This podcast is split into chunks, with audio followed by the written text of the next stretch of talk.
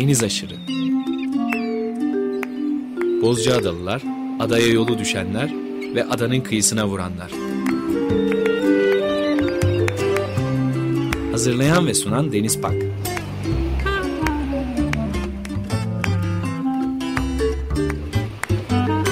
Türkiye için rüzgar enerjisi üreten Demirer Enerji'ye katkılarından dolayı teşekkür ederiz. 95.0 Açık Radyo'da yeni bir Deniz Aşırı programından herkese merhaba. Bu hafta program konuğumuz bir adalı Ali Kayaalp olacak. Ali Kayaalp, Mimar Sinan Üniversitesi Sanat Tarihi bölümünde öğretim üyesi. Aynı zamanda eski program konuklarımızdan çok sevdiğimiz adalı büyüğümüz Fethi Kaya Alp'in de torunu Fethi amca diyeceğim. Fethi amca da Ali Bey gibi Mimar Sinan Güzel Sanatlar Üniversitesi öğretim üyelerinden bir tanesiydi ve e, çok önemli bir gravür sanatçımız. 1923 Bozcaada doğumlu birisiydi.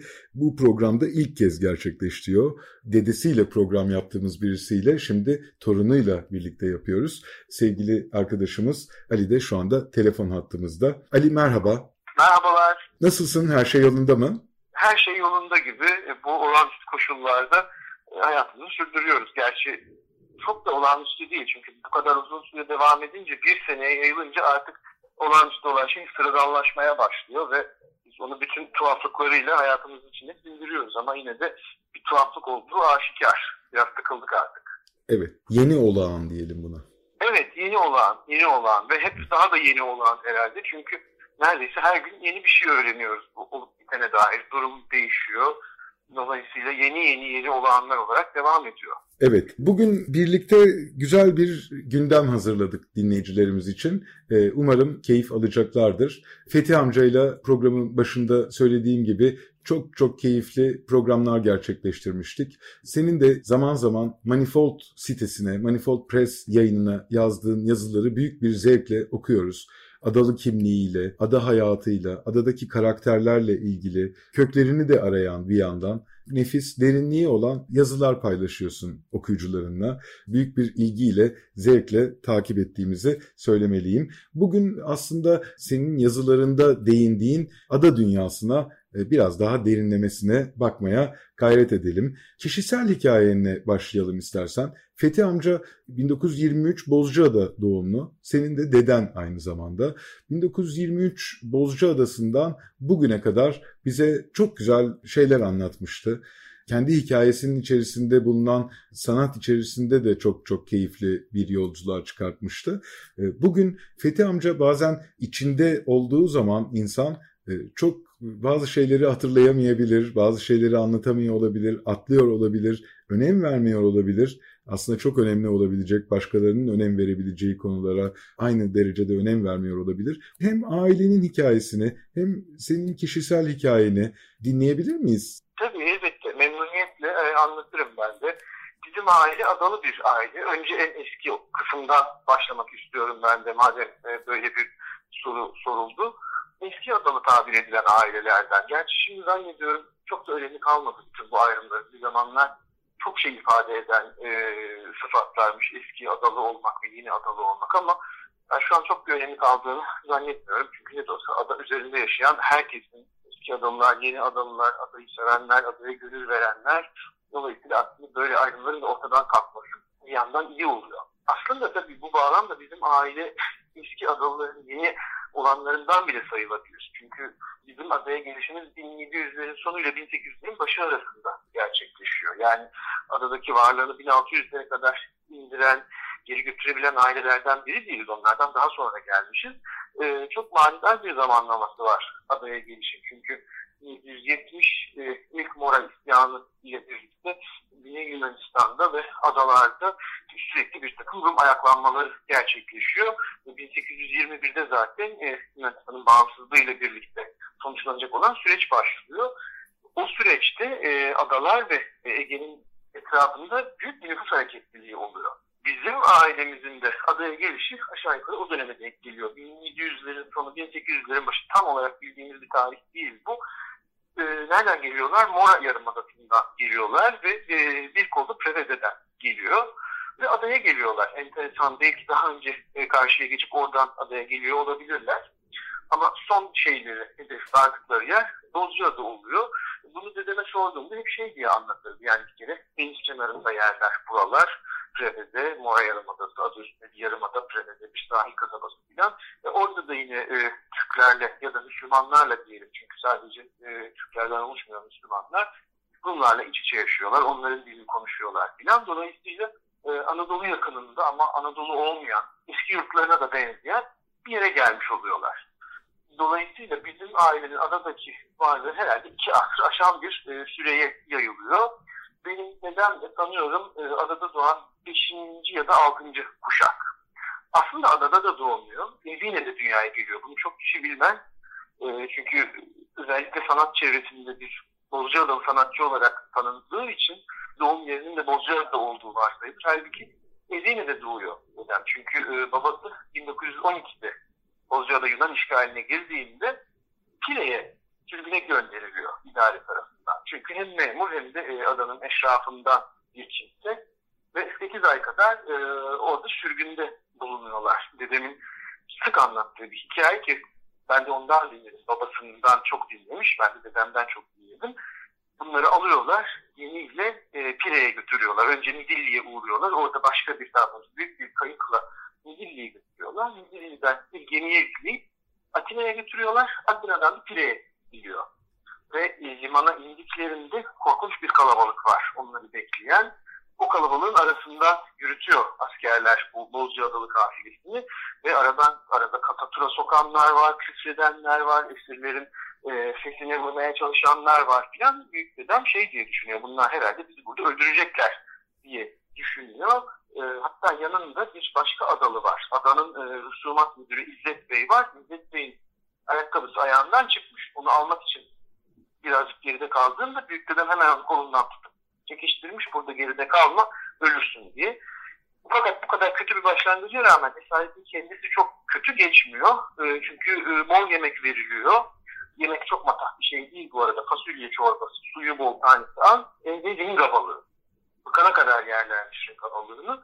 O kadar ki büyük dedem bir daha hiç ringa balığı yememiş. 1920'lerde adaya döndükten sonra hayatının sonuna kadar tuzlanmış ringa balığını hiç yememiş.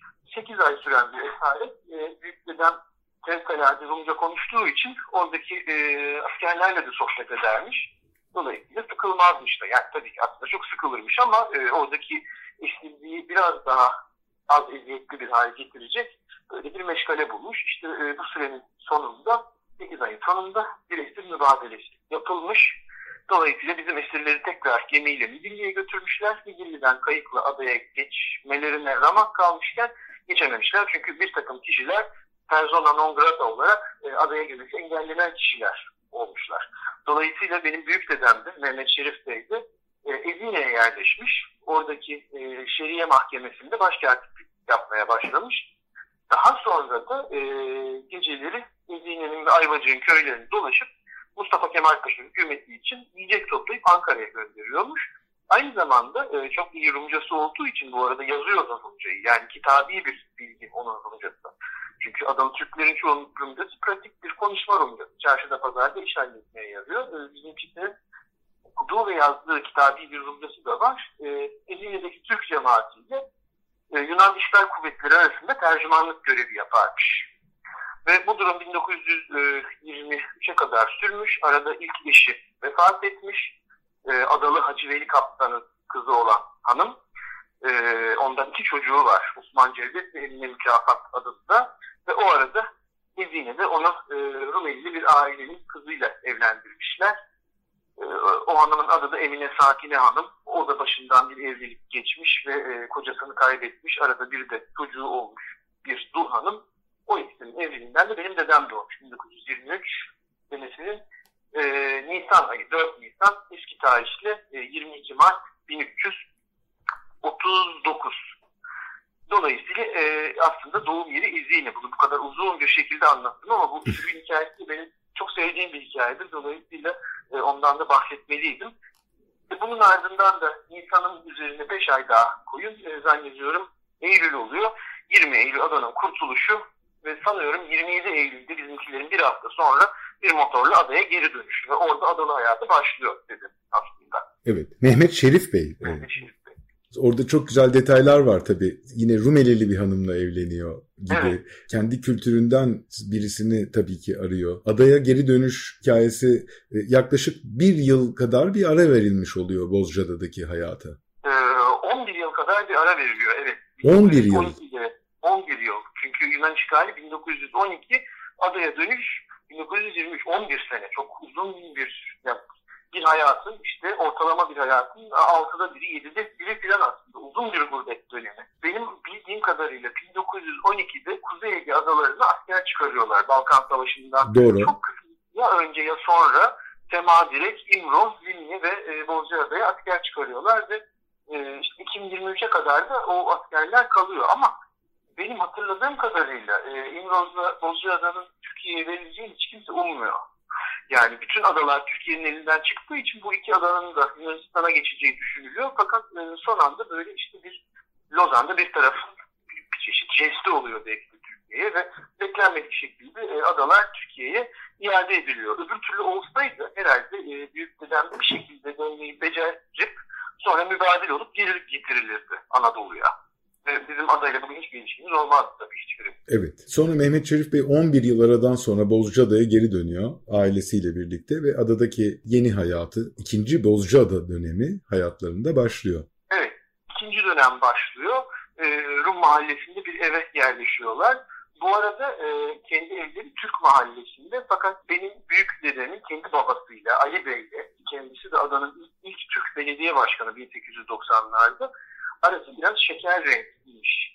E, dolayısıyla e, büyük deden kendi kayınpederinin yanında yaşarmış. E, o yüzden de zannediyorum Ali Bey'in, Paşazade Ali Bey'in e, evi daha sonra benim büyük dedem intikal etmemiş. Onlar Rum mahallesinde bir eve yerleşmişler. Tam onların dönüşünden kısa bir süre sonra da mübadele gerçekleşiyor. Türk-Yunan nüfus mübadelesi. Adı mübadele haricindedir ama yine de e, isteyen şeylere, İmrozlu ve e, Bozcaada Rumları Türkiye'yi terk etme müsaadesi verilir. Dolayısıyla o dönemde e, bir takım şeyler oluyor, çıkışlar oluyor adadan e, ve Mehmet Şerif Bey'in en yakın arkadaşları Rumlardan oluşuyor. Çok yakın birkaç arkadaşı gidiyor. Mesela e, bir Papa Antimos var. E, adadaki Dimisis Theotokos Kilisesi'nin papazı kendisi. Aslen Limnili ama e, bir tarihte adaya gelmiş ve 30 sene kadar filan adada yaşamış ve adadan evlenmiş. O mesela onun en yakın dostu Mehmet Şerif Bey'in oturuyorlar, konuşuyorlar. E, büyük dedem kiliseye gidiyor, onu kilisede ziyaret ediyor. E, Papa Antimos onların evine yemeğe geliyor falan. Yani Tanrı rastlanır bir ilişki bu aslında işine. Bir Hristiyan din adamının bir Müslüman komşusunun evine gitmiş, birlikte yemeğe oturulması, hep birlikte falan çok benzerine rastlanacak şeyler değil. En azından Anadolu'da belki. Ama e, ada farklı, ada daha değişik, başka türlü bir yaşama pratiği var. Bir de zannediyorum bizim aile de diğer aileler arasında takım alışkanlıklarıyla falan biraz daha farklı görünüyor. O onun da şeyle ilgisi olabilir yani e, o Rumeli hikayesiyle bir ilgisi olabilir. Tabii Pire'deki sürgünle bile ilgisi olabilir. Pire'deki sürgünle de ilgisi olabilir. Dolayısıyla e, Papa Antimos ayrılırken işte bir sürü kitaplarını falan bir takım sevdiği eşyalarını bizimkilere bırakmış. Mehmet Bey bunlar sizin günümüzde geri dönersek alırız dönmezsek hepsi sizin olsun diyerek acılı bir şekilde adayı terk etmişler.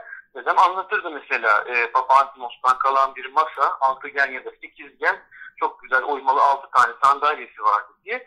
Onu adada kullanmışlar sonra İstanbul'a getirmişler. Kuzguncuk'taki evlerinde filan da kullanmışlar.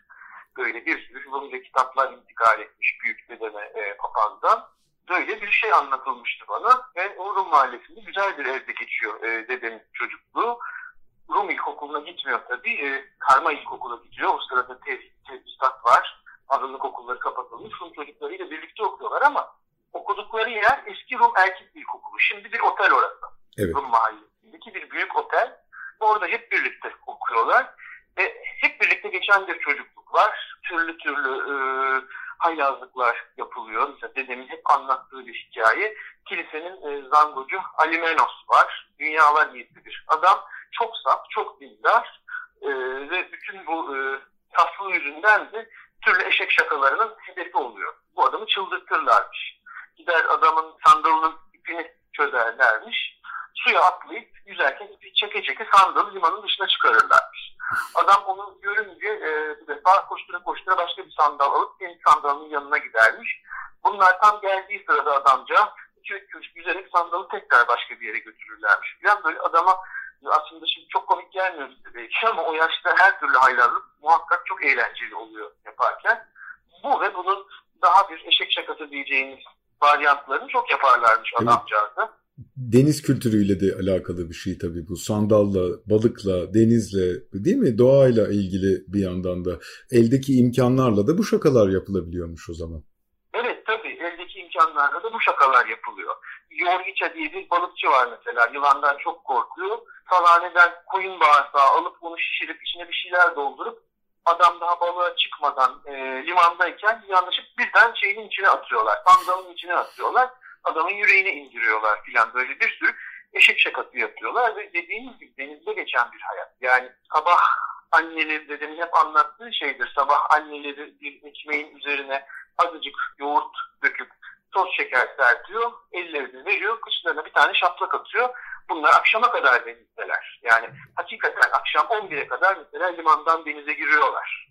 Şeye geçtikleri zaman bağ evine ya da kuleye geçtikleri zaman zaten hep denizdeler. Eve geldikleri bakı değil. Limon almak için anaları bunları e, şeye yolladığında, manava yolladığında dönmüyorlar. Benzer bir hikaye. Neyzen Tevfik'in de öyle bir hikayesi var galiba. Anası ya da babası Neyzen Tevfik'i e, şeye yollar, çarşıya yollar limon alması için. Neyzen Tevfik çıkıp gider. Sonra Neyzen olarak geri döner. Bu da aslında biraz onun gibi bir şey. Bizim gibi şehir çocuklarının yine benim falan hiç anlamadığım e, ancak hayalini kurabileceğim bir çocukluk işte çalıların arasında denizde ahtapotlarla birlikte geçen bir çocukluk. Dedemin anlattığı bir şey, bir cümle de hiç aklımdan çıkmaz. Bütün o balıklar bizim rüyalarımıza girerdi. Biz gece rüyalarımızda zarganaların sırtına binerdik diye anlatıyor ve bütün çocuklar da aynı rüyayı görüyorlar. Türk çocukları, Rum çocukları. Sabah uyandıklarında birbirlerine rüyalarını anlatıyorlar. Herkes balıkların sırtına binip at gibi onları denizde gezdiriyor. Dev ahtapotlarla güreşiyor falan. Böyle rüyalar görüyorlar. Yani hayatları da, hayalleri de, rüyaları da her şey suyun içinde gerçekleşiyor. Böyle başka türlü bir çocukluk. Şimdi böyle bir adalılık vardır. Elbette her zaman, her koşulda adalılığın kendine özgü bir sürü tezahürü var. Şimdiki başka, o zamanki başka tabii ki. Bu anlattığım neredeyse 100 yıl önceki adalılık, e, her şey değişiyor. Adalılık da kendini yeni koşullara adapte ediyor. Evet ben de 40 küsur yıl önce bu benzer çocukluğu Bozcaada'da yaşamış bir insan olarak dinledim bu hikayeyi. Aslına bakarsan eminim ahtapot sayısı daha azdır, balıklar daha azdır ama aynı koşullarda bir çocukluk geçirdiğimizi, konuştuğumuzu da hatırlıyorum seninle bir konuşurken. Fethi amcayla da bu konuya değindiğimizi ve benzer duygular yaşadığımızı hatırlıyorum. Ama bizim rüyalarımız o kadar balık gördüğümü hatırlamıyorum gerçekten. ama o balıkların içinde yaşadığımı çok çok net hatırlıyorum. Tabii biz çocukken Fethi amcaların çocukluğundaki kadar Rum yoktu. Vardı yine ama çok azdı. Yani bir elin parmakları kadardı bizim çocukluk arkadaşlarımız arasında bulunan Rumlar. Üniversiteye gittiğimde onlardan bir ya da iki tanesi sadece adada kaldılar. Evet. Tabii e, onun çocukluğunda Rumlar halen adada dominant unsur. Yani adalar zaten geleneksel olarak Türklerin hep azınlık oldukları yerler. Türkler hep sonradan gelip yerleşmişler adalara. Anadolu'dan ya da Rumeli'den. Yine de Bozcaada e, Türk nüfusunun diğer adalara göre kayda değer ölçüde çok olduğu bir yer. Yani yine Türklerin nüfusu üçte bire yaklaşıyor. Yüzde otuzları falan buluyor. Mesela İmroz'da benim okuduğum kadarıyla memurlar hariç hiçbir zaman hiç Türk olmazmış. Midilli'de falan yine belli bir oran var. Sakız'da var ama ne bileyim işte e, Nakşa gibi ya da Kalimnos filan gibi bazı adalarda Türkler yok denecek kadar Furni'de filan çok azlar. Onun için ada yine herhalde coğrafi yakınlıktan da ötürü e, ciddi ölçüde Türk barındırıyor ama en çok Türk barındırdığı zamanda bile yine de Türkler azınlık. Dolayısıyla böyle enteresan bir şey, e, ortak yaşam kuruluyor. Benim o Manifold'a yazdığım son yazıda hep o şarkıda anlattığım da oydu. Montreux Sözleşmesi'ne kadar gemiler çok daha rahat bir şekilde Yunanistan'dan e, Türkiye'ye gelebiliyorlar ve ticaret yapılıyor. Dolayısıyla bütün o plaklar filan da e, rahatlıkla yani bir sürü e, Yunanistan'ın gündelik yaşantısının kültürüne dair pek çok unsur rahatlıkla adaya giriyor. Yani o kıyıda ne olup bittiğini gittiğinden Adalıların haberi var, Rumların var, Türklerin de var. Dolayısıyla böyle enteresan bir e, ilişkisi var adaların Yunanistan'la. Anadolu'yla da var ama bir yandan da Yunanistan'la böyle bir ilişkisi var. Zaten eskiden beri hep böyledir. Yani ticaret yoluyla kelimeler yayılır, ticaret yoluyla teknikler öğrenilir, diller yayılır, dinler yayılır falan. Bunun bir benzeri de 20. E, yüzyılın başlarında böyle küçücük bir Kuzey Ege adasında oluyor. Onun için aslında çok da işine benzerine rastlanmayan bir yaşama kültürü doğmuş olmalı ama onunla ilgili de benim bildiğim kadarıyla çok fazla çalışma yok. Yani siyasi e, yaşantıyla ya da idari yaşantıyla ilgili çok çalışma var ama gündelik hayatla ilgili daha çok çalışma olsa ben de çok memnun olurdum. Onun da herhalde en önemli şeyi, yolu yöntemi yine sözlü tarih çalışmalarına dayanıyor. Benim e, dedemi karşıma oturttuk da dede anlatın e, evde hangi yemek pişiyordu ondan tutun e, oynadığınız oyunlara kadar her şeyi anlatın dememin sebebi de biraz oydu. Çünkü aslında e, yazılan büyük anlatıların içinde gerçekleşen, gerçekleşen tarihin karşısında bir de küçük insanların tarihi var. Gündelik hayatın tarihi var. Oradan da en az e, büyük tarih kadar anlaşmaların, savaşların, ihanetlerin tarihi kadar çok fazla şey çıkıyor.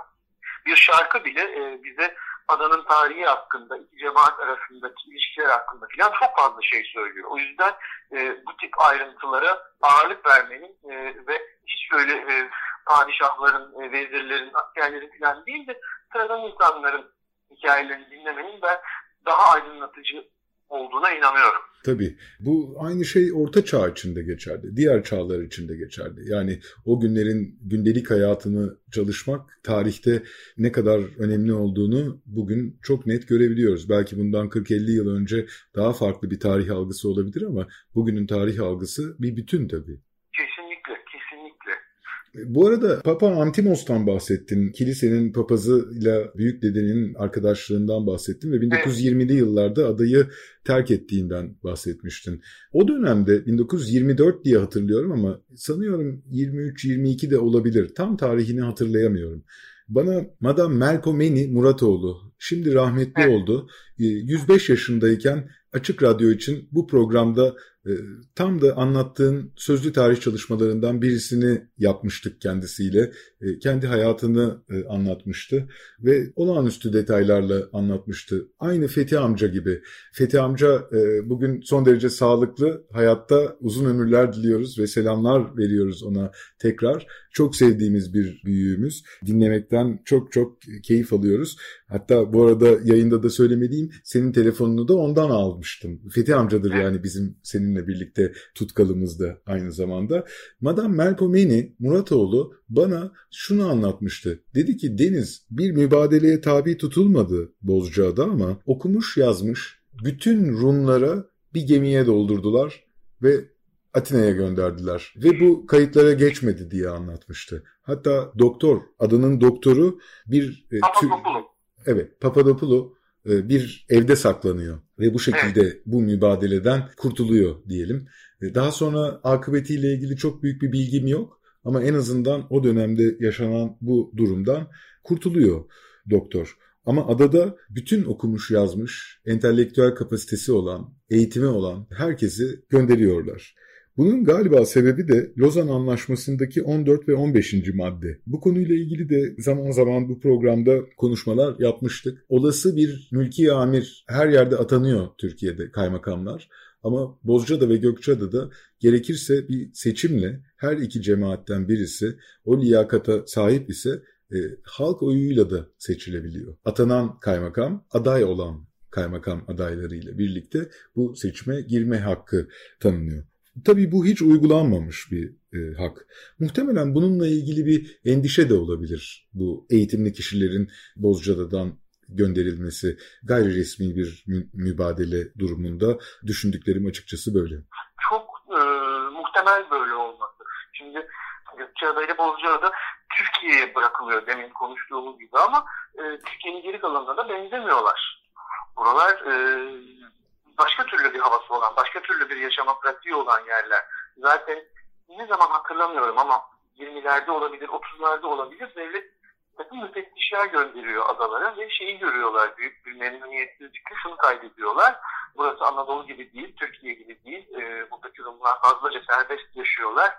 Türkler de onlardan etkilenmiş durumdalar. Dolayısıyla burası Türk yurdu gibi değil gibi bir saptama yapılıyor. Bozcaada yine bu bakımdan e, hem Anadolu'ya yakın oluşu hem de e, Türklerle daha yoğun oranda meskun oluşundan ötürü e, biraz daha umut vaat eden bir yer. Yani devletin bakış açısından ama İmrol tam burası, burası bir Türk yurdu değil. Burası Türkiye değil. Burayı acilen Türkleştirmek lazım diyorlar. Ve işte biliyorsunuz 30'larda bir takım göçler gerçekleşiyor. Karadeniz'den, Sürmene'den, Çaykara'dan filan e, oranın yerlilerini alıp adaya yerleştiriyorlar. Ve İmroz'un tarihi boyunca zaten e, bu göçler sürekli olarak devam ediyor ve nitekim bir noktada göç doygunluğa ulaştığında artık orası İmroz olmaktan çıkıyor. Gökçeada diye bir Türkçe isimle de e, artık anavatanın hakiki bir parçası olduğu diyelim tesmiye ediliyor. Bu bağlamda söylediğim çok mantıklı çünkü e, bir yandan adaların bütün bu farklı havasıyla birlikte bir de bir özelliği olmuş. Osmanlı döneminde bile böyle yani adaya mülki yağmur pek dışarıdan atanmazmış.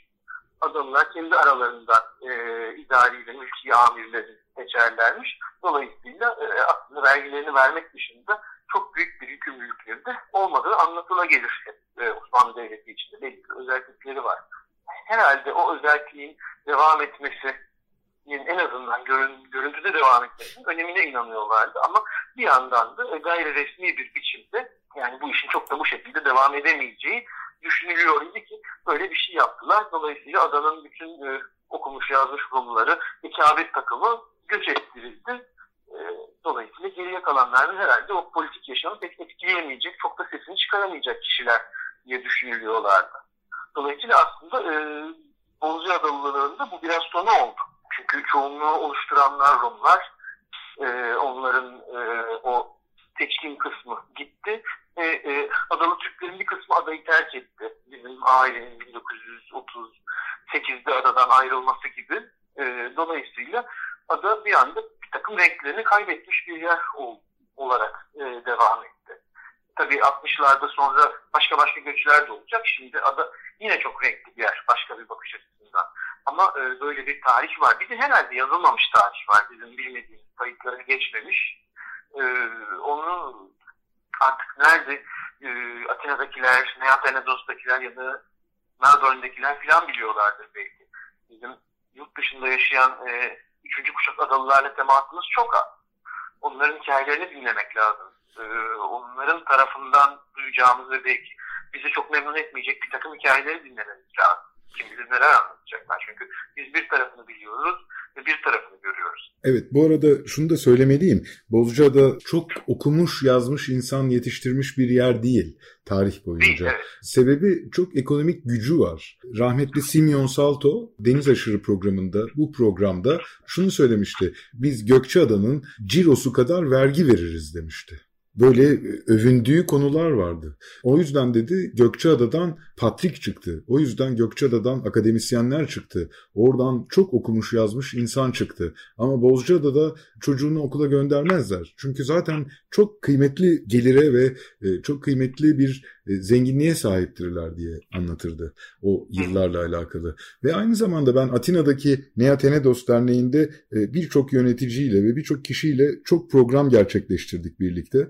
Şimdi aramızda olmayan isimler de var. Dediğim gibi onlardan okumuş yazmış çok çok az insan var orada da. Yine var gayet tabii. Apostol Kerkineoğlu var mesela. Bozcaada ile de ilgili Bozca Adalısız Bozcaada diye nefis bir kitabı vardı. Onu anlatmıştı bu programda.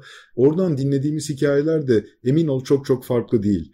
Galiba o günlerde yaşayan insanların sözlü tarih e, çalışmasına katılmaları çok çok önemli. Bunu anlattırmak, bunları sormak, anlattıklarını can kulağıyla dinlemek ve kaydetmek galiba çok çok önemli. Öyle gözüküyor. Bugünlerde de bu insanların sayıları gittikçe azalıyor açıkçası. Evet, dolayısıyla e, yakalayabildiğimiz her bir kişiyi e, konuşturmak ve hissettiklerini, bildiklerini anlattırmak gerekiyor. Bu arada senin söylediğinle ilgili benzer bir şey ben de dedemden duymuştum. Böyle çok çocuk okutmaz adalılar demişti. En azından kendi gençliğinden, kendi çocukluğundan falan bahsediyor. E, çünkü zaten herkesin üzüm bağları var. Dolayısıyla belli bir e, zenginlik de var adada. O yüzden çocuklarını pek okutmaya da e, lüzum duymuyorlar. O zenginlik bir nesilden diğerine e, şey yapılıyor, devrediliyor. Çin İmyoz'daki gibi bir durum mesela olmuyor. Bu Türkler için de geçerli. Rumlar için biraz daha geçerli zannediyorum. E, çünkü Türklerden en azından bürokrat, e, memur ya da e, asker falan daha çok çıkıyor. Rumlar mülki pozisyonlardan uzak tutuldukları için büyük ölçüde e, ticaret yahut da esnaflıkla zenginleşiyorlar. Ya da işte mesela Doktor Papadopoulos gibi e, bir örnek var yurt dışında tıp tahsil edip benim duyduğum kadarıyla gelmiş. Madame Melkon'un babası aynı zamanda.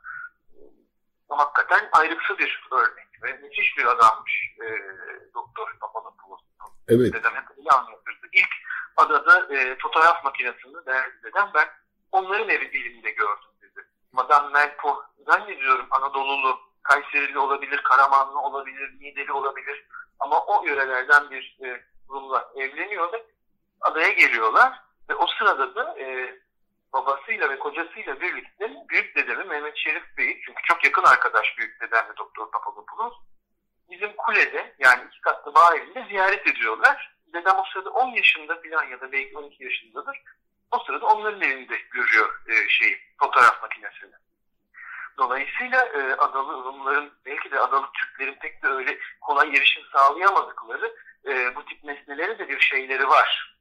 Evet. Erişim sağlama imkanları var. Yani hayatında fotoğraf makinesi görmemiş bir çocuk dedem işte onların elinde bir tane makine var. Kuruluyor, basılıyor falan onunla fotoğraf çekiliyor. Bu önemli bir şey esasında. Bir bir şekilde e, okumuşu az ama e, okuyanlar da dünya ile iletişim kurmuşlar demek belli yollardan. Bir örnek daha.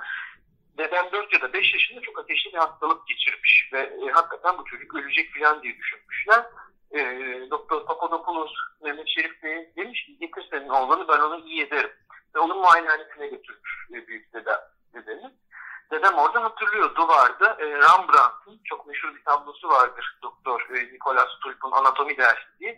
Onun bir reprodüksiyonu vardır diyor. Şimdi yani bu küçük bir Ege adasında bir muayenehane ve Rembrandt'ın bir tablosunun reprodüksiyonu. Demek e, o resme bir şekilde erişim sağlanmış. Onun bir reprodüksiyonu yaptırılmış ya da yaptırılmış hali satın alınmış filan. Ama onun e, Batı'nın kültür tarihi içindeki yerinin farkında olan bir doktor var. Gelmiş onu muayenehanesine asmış. Yani bizi şaşırtan e, kültürel transferler bunlar ama oluyor demek. E, tabii evlerinde piyano var, Melpomeni aynı zamanda işte mandolin çalıyor, buzuki çalıyor, şarkılar söylüyor. Çok çok güzel bir kadınmış ve Türkiye'nin en zenginlerinden e, o dönemin en zengin ailelerinden e, bir tanesiyle evleniyor. Murat Muratoğlu galiba evlendiği Muratoğlu, evet. Evet, Muratoğlu. e, evlendiği kişi. Varlık vergisiyle onların da bu mutlulukları bozuluyor daha sonra. E, Gerçekten ben Melpo teyzeyle 105 yaşındaydı, 103 ya da 105 yaşındaydı bu programı gerçekleştirdiğimizde ve hayran olduğum bir insandı. Çok karşılaşmadığım, çocukken gördüğüm bir iki kere ama bu program için evlerine gittiğimde her şeyi hatırlayan, bizi mutlu etmek için e, çırpınan bir insanı görmüştüm. Müthiş bir hikayeydi gerçekten. Burada e, Papadopoulos'un babası yani Melpo teyzenin dedesi e, Kaptan Panayot galiba onlara bu ufku açan kişi. Kaptan Panayot, Melpo teyzelerin limandaki evlerini hatırlıyorsun değil mi? Şu anda Ataoğulların evi olarak hayatını... Türk mahallesinde o da enteresan bir ev. Evet, e, kırmızı tuğlalardan. e, Kırmızı tuğlalı çok çok güzel bir ev. Benim göz yani her gördüğümde burası çok güzel bir evdir dediğim Evet. ev. Onun biraz öbür tarafında da sağ tarafında da benim büyük amcam Kaptan Ali Kaya Bey'in evi varmış. Yakın onlar birbirine öyleymiş. Kim bilir ne kadar masalsı ve ne kadar güzel dönemler. O evin tuğlaları Kaptan Panayot tarafından 1800'lü yılların e, sonlarına doğru bu büyük e, Bozcaada yangını 1860'ta galiba oluyor e, ya da 70'lerde oluyor. Şimdi tam tarihi hatırlayamayacağım ama büyük Bozcaada yangınından sonra Sicilya'dan getirilmiş tuğlalar. İşin ilginç tarafı Kaptan Panayot kendi teknesiyle getiriyor bu tuğlaları. İşin ilginç tarafı ben Tophane'de e, Melpo teyzelerin evine gitmiştim. Gittin oraya. E, evet tabii Tophane'de Melpo teyzelerin evine gitmiştim. Bu programı da orada kaydetmiştik hatta onunla birlikte yaptığımız programı. O evin aynı tuğlalarla yapıldığını gördüm ve aynı e, evin apartman versiyonunu, bir İstanbul apartmanı, eski bir İstanbul apartmanı versiyonunda e, bulunmaktan da inanılmaz büyük bir keyif almıştım. E, ev hiç unutamıyorum. E, 1960'lı yıllarda sanki bu video player'ların pause düğmesine basılmış gibi e, kalmış bir hali vardı. Televizyon almışlar 1960'larda 70'lerde ama herhalde o televizyonun 8-10 kere açmışlar. Üzerinde bir şeyler duruyor ve hiç kullanılmıyor. Onlar kendi bildikleri o eski yöntemlerle hayatlarına devam ediyorlardı. Melpo teyze bana çok güzel bir hikaye anlatmıştı. 70 yaşına kadar hayatın tüm zevklerinden istifade ettim dediniz ama şu anda 103-105 yaşındayım. 70 yaşından sonra rahibe oldum ve 30-35 yıllık bir rahibelik kariyerim de var demişti. Hiç unutamıyorum bu söylediklerini. Evet, bununla ilgili dedemin de anlattığı bir hikaye var. 1952'de zannediyorum dedemle babaannem e, 10 yıl sürecek bir Anadolu e, tecrübesi ediniyorlar. Çünkü dedem e, bir genç bir akademi mezunu olarak e, iş bulamıyor. Dolayısıyla Anadolu'daki çeşitli liselerde öğretmenlik yapıyor. 62'de İstanbul'a geri dönüyor. Resim Heykel çalışmaya başlıyor. E, ve o dönemde e, Madame Melko ile bir şekilde yolları kesişiyor tekrar. Ondan sonra da zaman zaman onu ziyaret ediyor evinde. Şimdi e, büyük olan Madame Melko dolayısıyla dedemin onu ziyaret etmesi lazım. Ve e, dediğim gibi Tophane'de bana fındıklı derdi hep ama aynı yerden bahsediyoruz sonuçta. Tophane'deki apartmanında ben onu ziyaret ederdim arada sırada diyor. Tabii çok kibar bir kadın, e, çok görmüş bir ailenin kızı olduğu belli olan bütün o varlık vergisi, şu bu kocasını kaybetmesi, onların acılığı içinde keskinleşmemiş e, bir hasta iyice bir e, zarafet kazanmış. Bütün olan zarafetin üzerine biraz daha fazlasını eklemiş bir kadın. Gün neden biraz erken gitmiş. Kapıyı çalmış. Madame Mel o kapıyı açmış. Üzerinde rahibe kıyafeti. Siz erken geldiniz bugün. Buyurun deyip onu salona davet etmiş. Gitmiş ondan sonra üstünü değiştirmiş. Sivil kıyafetiyle gelip karşısına oturmuş. Bunu anlatırdı mesela ve son senelerinde, son 30 yılında bahsettiğim gibi e, çok imanlı bir Ortodoks olmanın ötesinde bizatihi bir rahibe bir dinsel kişi haline geldiğini ve bunun ona çok mutluluk verdiğini söylerdi. Evet. Müthiş bir şey tabii bir yandan. Çünkü e, inancın ve imanın hakikaten e, insanları dirilten bir tarafı da var. Yani bir kişi kişisel kurtuluşunu ve hayatının aydınlığını e, imanda buluyorsa bu iyi bir şey bence. Gayet tabii. Biz e, onun ne kadar hoş hale geldiğini görmüştük orada. Ayrıca insanlar ondan bazı şeyler bekliyorlardı. Yani el öpenler, bir e, derdi olanların e, derdini anlattığı, isteği olanların istekte bulunduğu bir mertebeye de gelmişti dinsel anlamda. Bana bunları anlattığını çok çok net hatırlıyorum. E, zaman zaman Büyükada'da, zaman zaman Girit'te Patrikhane onu sürekli gezdiriyordu.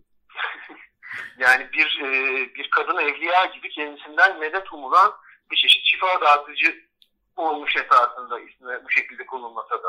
Evet. Bir yandan da çok şikayetçiydi bundan Ali. E, çünkü bana bu kadar uzun bir ömür bir ceza mı yoksa bir lütuf mu asla anlayamadım demişti. Çünkü çocuklarımı kaybettim, torunlarımı kaybettim tanıdığım insanların hiçbirisi yok artık bu dünyada Deniz demişti. O kadar yalnızım ki anlatamam sana demişti. Böyle dert yandığını da hatırlıyorum.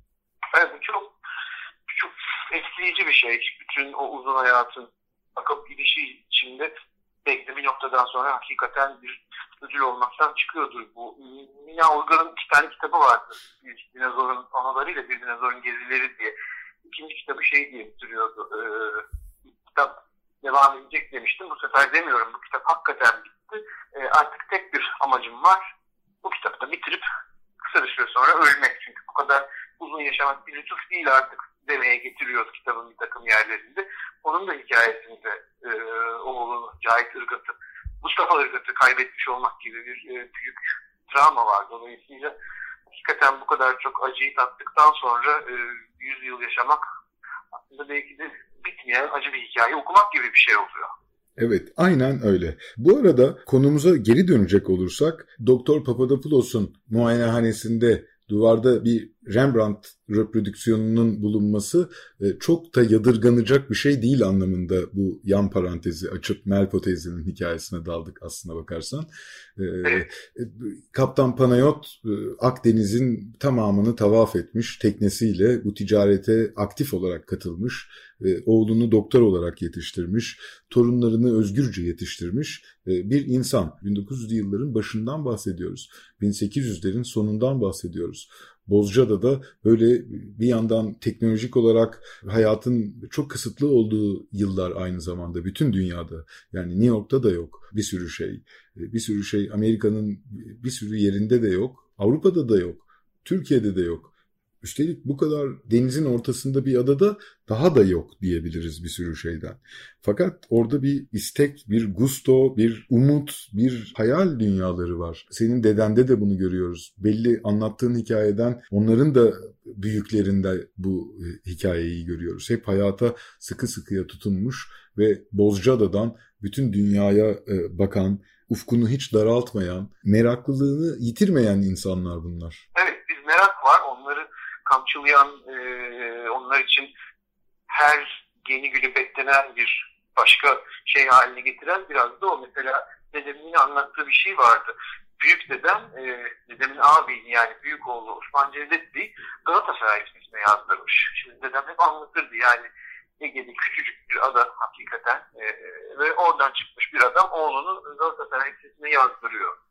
Bu bir öngörü ve e, aslında açık kafalı olmanın belirtisidir diye söylemiştim. Ben de hep demek ki bunlar tahtile önem veriyorlar kaç nesildir diye düşünüyordum. Çünkü hakikaten kaç nesildir medreseliler bir yandan da. Ama tabii e, Osman Cevdet amcanın da bir tarihsizliği savaş çıkıyor. Birinci Dünya Savaşı ve e, onu zannediyorum Süveyş'e gönderiyorlar. Üç sene falan da kalıyor orada. Esir düşüyor, mesir düşüyor. Döndükten sonra esnaflık yapmaya başlıyor. Çünkü zaten dramatik bir tecrübe yaşadığı savaş ve esaret.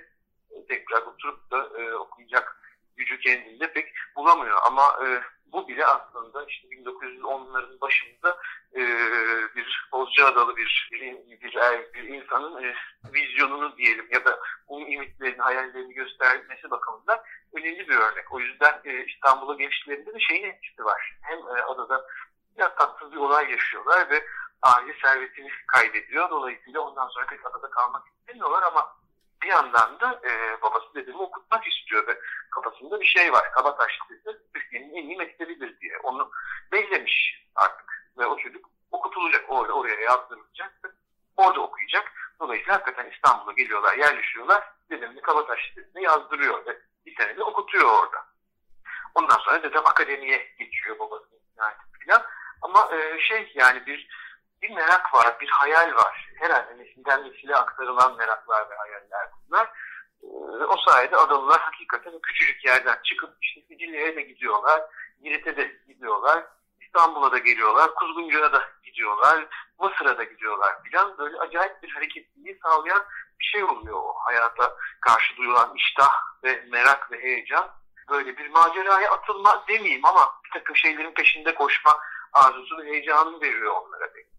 Evet bu merak hakikaten onları okutuyor ve çocuklarını da e, okumaya da sevk ediyor. Aslında demin söylediğimiz adalılar pek fazla okumaz argümanını da biraz boşa çıkaran bir şey haline geldi bir anda. Çünkü şu anda aklıma başka bir şey daha geliyor. Adada o kadar çok Galatasaray Lisesi'ne, Kabataş Lisesi'ne, Fransız liselerine gönderilen çocuk var ki rahmetli İrfan Aral mesela, rahmetli Haşim Yunakçı mesela şu anda yaşayan Bozcaada'da bir sürü orta yaş üstü insan gibi mesela bu insanlar hep İstanbul'da ciddi liselerde eğitim görmüş insanlar. Daha sonra e, üniversiteyi pek tamamlayan e, daha az olmuş ama köklü liselerde, köklü eğitim kurumlarında eğitim görüp adaya geri dönmüşler. Bunlar da herhalde o kültürü biraz besleyen insanlar haline gelmiş de herhalde e, ne de olsa bir İstanbul görmüş oranın havasını koklamış olmanın getirdiği bir bakış da var. Dolayısıyla sonra onlar adaya döndüklerinde herhalde kendilerince önemli ve büyük işler yapan adalılar oldular. Yani bunların hepsi bir yandan da e, adaya bir şekilde e, zenginlik olarak geri dönüyor. Her bakımdan zenginlik olarak geri dönüyor. Dur diye düşünüyorum ben. Bu kadar da bilmiyorum adanın kendinden önceki dönemini. E, yani dedemin anlattıkları kadarıyla biraz 19. yüzyıl biliyorum, biraz 20. yüzyıl başı biliyorum. E, bizim ailemizin tarihinde bir kopukluk var. 38'den ya da kısmen 43'ten 60'ların başına kadar bir 20 sene falan. E, o arada çok ne oluyor ne bitiyor bilmiyoruz. Dedem de bilmez. Ondan sonrasında kısmen şöyle ya da böyle biliyorum. Ama evet e, öyle öyledir doğru olmalıdır. E, evet programın sonuna geldik. Aslında birçok parça belirledik. Hatta bir tanesini çok önemli hemen bu programda çalmak istiyoruz diye konuşmuştuk. Ama çalamayacağımızı da artık görüyoruz. 1930'lu yıllara kadar getirdik yaklaşık e, bu hikayeyi. 1930'ların sonlarında da Fethi amca ve ailesi, dedem ve onun büyükleri adadan ayrılıyorlar. Yani ikinci dönemi bitiyor aslında sizin ailenin Bozcaada da. Evet 1938'de e, adadan ayrılıyorlar ama işte İstanbul'a yerleşiyorlar ama yine de yazları ya da Şubat tatilinde falan geliyorlar. Sonra 1943'te bir olay oluyor. Büyük dedem e, ölüyor. Ondan sonra e, bir takım olaylar oluyor aile içinde ve e, dedem bir daha adaya dönmemek gibi çok radikal bir karar alıyor ve hakikaten de dönmüyor. 1960'ların başında 20 sene falan adımını atmıyor ve kapatıyor o defteri. Siliyor yani adaya geri dönmeyeceğim diyor ve ne adayla ne adalılarla hiçbir ilgisi olmuyor 20 sene boyunca. E, fakat işte e, ada insanı çağırıyor diyelim ya da kökleri insanı çağırıyor belki de. E, 60 olabilir, 61 olabilir. 27 Mayıs'tan sonra dediğine göre 1960'da oluyor. E, bir gün e, çok ani bir kararla e, o sırada biri 9, biri de 3 yaşında olan oğlu ve kızını alıyor. Bir elinde biri, bir elinde biri. Geyikli'den değil, e, Odunluk'tan bir motora biniyor. Halil Yakar'ın takasına mı biniyor emin değilim. Ve adaya iniyor tekrar seneler neredeyse 20 yıl sonra. E, onu Hüseyin Talay tanıyor Türklerden. E, Rumlardan da eski bir aile dostu hatırlıyor. E, onun ismini ben hatırlayamayacağım. Hep dinlediğim bir hikayedir bu. O iki kişi dışında hiç kimse hatırlamıyor. E, ama 20 sene sonra muhakkak ki bu e, geri dönüş çok duygusal etkisi çok güçlü olan bir geri dönüş ve e, o şeyde de o sefer de e, dedem Firdevs yengenin evinde kalıyor. Firdevs Talay e, dedemin kuzeni kaptan Ali Bey'in demin bahsettiğim ta İmroz'dan Rodos'a kadar bütün adalarda tanınan Ali Bey'in e, karısı Firdevs yenge. E, Firdevs yengenin evinde kalıyorlar ve o konukluk çok belirleyici bir şey oluyor. Ondan sonra sürekli gidiyorlar. E, her sene gidiyorlar. Bazen iki sene gidiyorlar. E, dedem 65 ya da 67'de akademileri alıp bu sefer götürüyor. Onlara ev yaptırıyor falan. Ve adanın da tarihinde, ailenin de tarihinde başka bir e, şey açılıyor, bölüm açılıyor. Adanın tarihinde e, başka bir dönem açılıyor demenin sebebi bizim ailenin adaya dönüşünü çok önemleyecek kadar e, egosantrik olmamdan değil, akademilerin adaya gelişinin de e, adanın çevresini bir ölçüde değiştiren bir önemli gelişme olmasında geliyor esasında. Tabii bugüne kadar korunarak gelmesi, bu oraya büyük bir boyut katıyorlar, derinlik katıyorlar bu insanlar. Gerçekten o insanların hepsiyle birlikte orada yaşamış olmaktan çok büyük mutluluk duyduğumu söylemeliyim. Akademiden, Güzel Sanatlar Akademisi'nden öğretim üyesi sanatçı arkadaşlarıyla beraber Fethi amca geri dönüyor. Aslında anlattığım bu hikayede tam böyle 20 yıl süren sert bir savaş yaşanıyor neredeyse. E, kişisel hikayesine geri dönecek olursak Fethi amcanın ve bir, bir nevi Odysseus'un adasına gidişi gibi, İtaka'ya dönüşü gibi bir hikaye bu. Kesinlikle.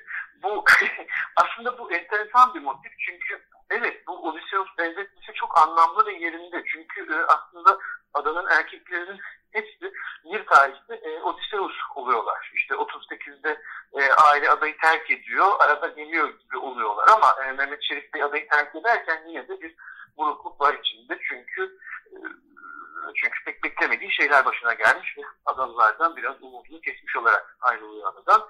43'te babası öldüğü sırada dedem tekrar geliyor. Orada yine bir yüzleşme yaşanıyor ve o da adaya bir daha gelmemek üzere ayrılıyor. 10 sene, 20 sene geri dönüyor falan.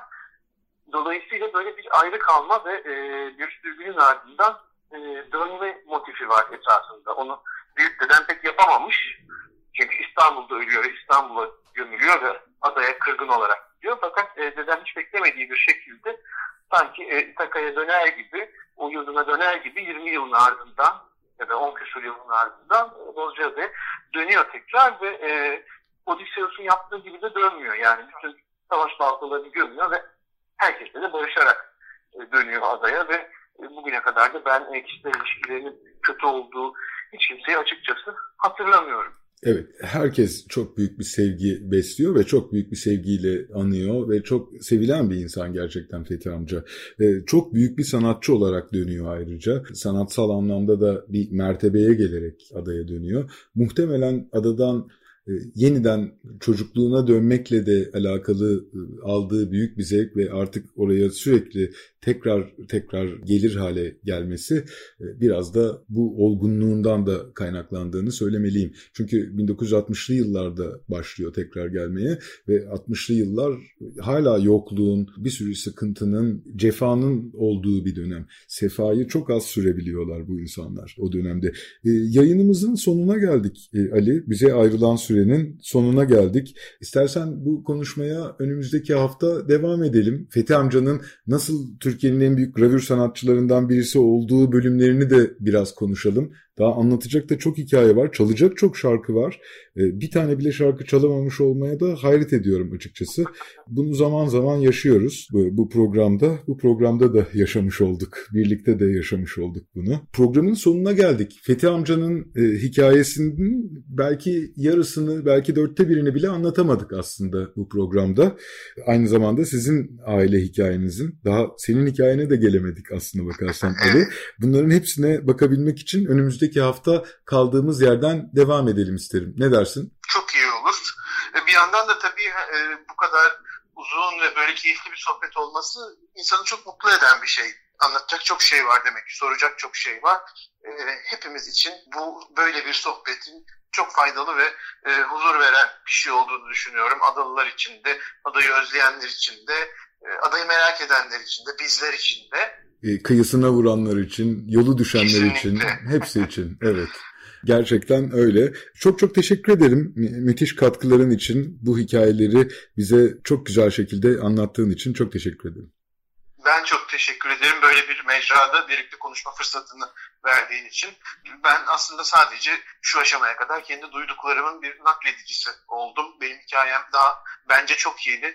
Herkesin hikayesi çok yeni aslında tekrar tekrar yazılıyor ama benim adayla olan ilişkim de e, bir bakıma pandemi döneminde başka bir şekilde aldı diyebilirim. O yüzden ben de bir takım şeyleri söylerken aslında ilk kez bu sözlerin ağzından çıktığını duyuyorum ve hem spontane oluyor hem de çok mutlu ediyor beni bir anda. Kendim için de yeni olan bir şeye tanıklık ediyorum. Ee, bunun bu şekilde adanın kıyısına vuran herkesin e, erişimine açılması beni ancak çok mutlu eder. Ee, önümüzdeki hafta aynen kaldığımız yerden devam ediyor olacağız. Bu hafta program konuğumuz Ali Kayaalp idi. Önümüzdeki hafta salı günü saat 11'de Deniz Aşırı programında buluşuncaya dek hoşçakalın. Hoşçakalın.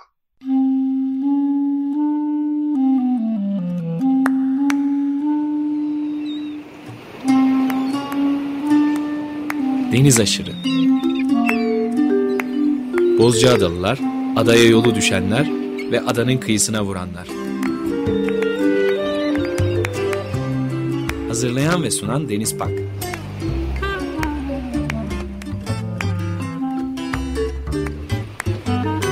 Türkiye için rüzgar enerjisi üreten Demirer Enerji'ye katkılarından dolayı teşekkür ederiz.